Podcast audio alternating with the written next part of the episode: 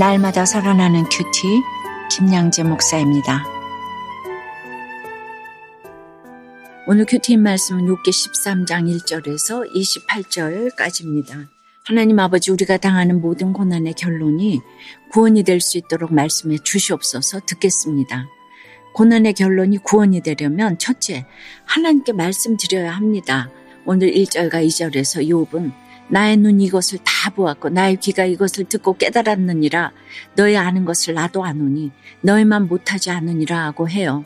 욥의 친구들은 욥이 자신들만 못하다고 생각하고 있잖아요. 회개만 하면 하나님이 모든 것을 회복시키실 텐데 그걸 못해서 그 고생을 하냐는 것입니다. 욥과 같은 처지에 있는 사람은 교리적으로 도와줄 것이 아니라 같이 공감하고 깊이 이해하는 것이 먼저입니다. 아무리 옳은 소리를 해도 그것이 무조건 위로가 되는 것은 아니기 때문입니다. 항상 때에 맞게 분별하면서 위로하고 권면해야 합니다. 3절에 참으로 나는 전능자에게 말씀하려 하며 하나님과 변론하려 하노라고 합니다. 다른 사람과 기쁨을 나누는 것은 쉽게 되지만 힘든 문제를 나누는 것은 생각보다 어렵습니다. 모든 사람이 그 문제에 함께 아파하며 안타까워할 수는 없기 때문이지요. 친구들이 옆에 있어도 위로는 안 되고 문제도 풀릴 기미가 보이지 않으니 욥은 결국 자신과 하나님 사이의 깊은 단절은 오직 하나님만 메우실 수 있다는 것을 절실히 깨닫습니다. 그래서 사절에 보니 너희는 거짓말을 지어내는 자요. 다 쓸모없는 의원인이라 하고 해요. 다들 자기만 옳다며 거짓 위로를 전하니 쓸모가 없다는 것이지요. 의사는 환자의 상태를 보며 진단하고서 처방을 내립니다. 그런데 환자의 상태를 제대로 보지도 않고 처방을 해대면 신뢰가 떨어지겠지요. 이에 욥은 5절에서 너희가 참으로 잠잠하면 그것이 너희의 지혜일 것이니라고 합니다. 모르면 가만히나 있을 것이지. 그러면 중간이나 갈 텐데 뭘 그리 안다고 떠들어 대냐는 것입니다. 얘기해봤자 안 되는 사람에게는 입을 다물고 있어야 할 때도 있지만 내 이야기를 들어보라고 해야 할 때도 있습니다. 그래서 욥도 6절에서 너희는 나의 변론을 들으며 내 입술의 변명을 들어보라고 하지요. 그러면서 12절까지 너희가 하나님의 낯을 따른다고 하면서 불의를 말하느냐? 하나님이 너희를 감찰하시면 드러나지 않을 죄가 무엇이겠느냐? 하며 울분을 토합니다. 여러분은 어떠세요? 내가 당한 억울함과 아픔을 전능자이신 하나님께 아뢰고 있나요? 힘들어하는 지체를 위로하여 살리기보다 내 말을 들어야 한다는 거짓 위로로 더 고통스럽게 하진 않나요? 고난의 결론이 구원이 되려면 둘째, 내 구원의 사건을 알려주어야 합니다. 13절에 너희는 잠잠하고 나를 버려두어 말하게 하라. 무슨 일이 닥치든지 내가 당하리라고 합니다. 욥은 당하겠다고 하는데 친구들은 어떻게든지 고난을 안 당하고 싶어서 욥을 위로한답시고 가르치려 듭니다. 우습게도 고난당한 사람이 당하지 않은 사람을 위로하는 격이지요. 그러면서 14절에서 자신은 죽을 각오가 되어 있다고 말하고 15절에서는 그가 나를 죽이시리니 내가 희망이 없노라. 그러나 그의 앞에서 내 행위를 아르리라 고 해요. 육신적으로 죽는 것은 괜찮다며 이 땅에서는 희망이 없어 보이지만 주님 앞에 서서 아뢰고 싶다는 소망을 내비칩니다. 이것이 곧 부활의 소망이지요.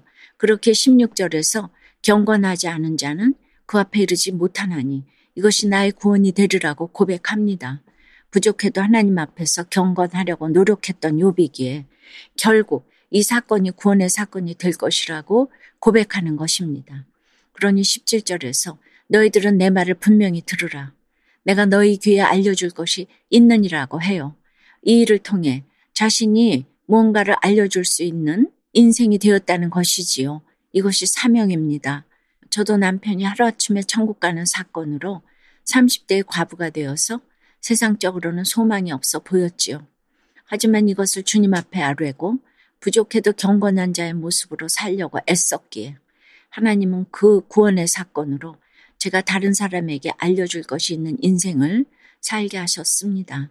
제가 말씀으로 살아났으니까 목숨 걸고 복음을 전하는 것이지요. 제 목숨을 거두어 가셔서라도 남편을 구원시켜 달라고 기도했기에 저는 남편이 구원받고 천국에 간 후로는 이제 덤으로 사는 인생이라 여기며 여기까지 왔습니다. 그렇게 하나님께 드릴 것이 있고 사람들에게 나눠줄 것이 있는 인생이 되게 해달라고 기도해 왔습니다. 그랬더니 요업과 같은 고난에서도 말씀이 들려 살아난 사람들이 많이 생겨났어요. 각자의 고난을 약재로 삼아 알려줄 것이 있는 사명의 동력자들로 세워진 것입니다. 이것이 바로 고난의 결론이 구원이 되는 사명이지 않겠습니까? 적용 질문이에요. 구원의 사건이 되었다고 고백할 수 있는 나의 간증이 있습니까? 내가 당한 만큼 알려줄 것이 있는 사명의 인생을 살아가고 있나요? 내가 지금 당장 구원의 소식을 전해줘야 할 사람은 누구입니까? 구원받은 은혜를 잊고 쓸모없는 의원처럼 섣불리 판단하던 죄를 회개하며 겸손히 지체들을 섬기겠다는 한 성도님의 큐티인 묵상 간증이에요. 저는 결혼 초부터 바람을 피우고 음주운전을 하면서도 피해자라고 외치던 소망 없는 죄인이에요. 그러다 이혼 조정 기간에 지인의 권유를 받아 아내와 함께 교회 다니게 되었어요. 예배 때마다 구속사의 말씀을 들으며 장애인 부서에서 봉사하다 보니 하나님의 은혜로 술이 끊어지는 기적을 경험했지요. 게다가 양육을 받고 교회 소그룹 리더로 세워지는 축복도 누리게 되었답니다. 그러나 시간이 흐르자 어느새 제 안에는 정죄하는 마음이 생겨났어요. 그래서 부부 소그룹 모임에 오지 않거나 전화를 받지 않는 지체를 무시하고 남편의 잘못을 고발하는 아내분들을 속으로 판단했어요.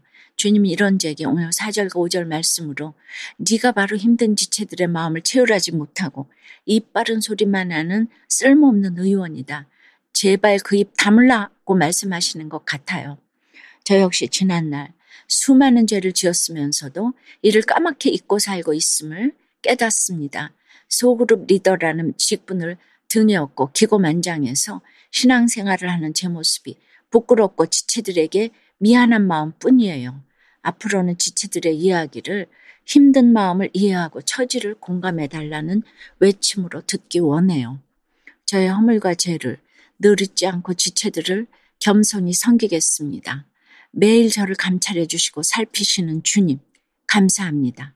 저의 적용은 일주일에 한 번 고난 중에 있는 지체에게 전화해서 이야기를 잘 듣겠습니다.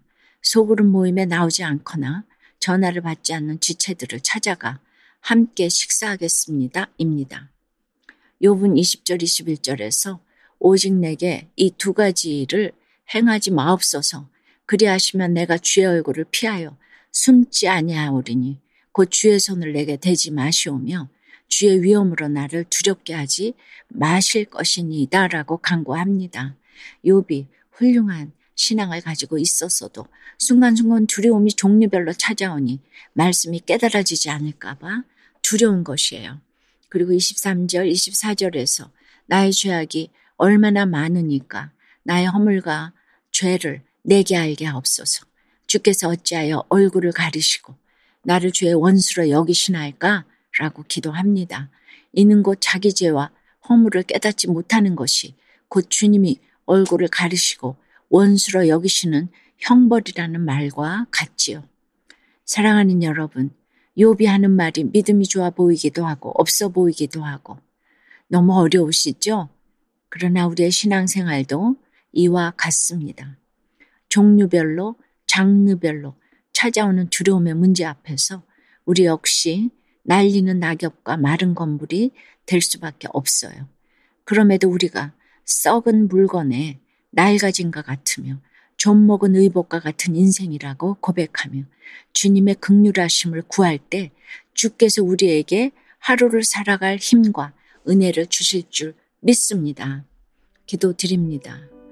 주님, 당한 것이 없음에도 남을 가르치려고 또 당하는 게 싫어서 내가 하는 것을 총동원하여 헛된 말을 할 때가 참 많습니다.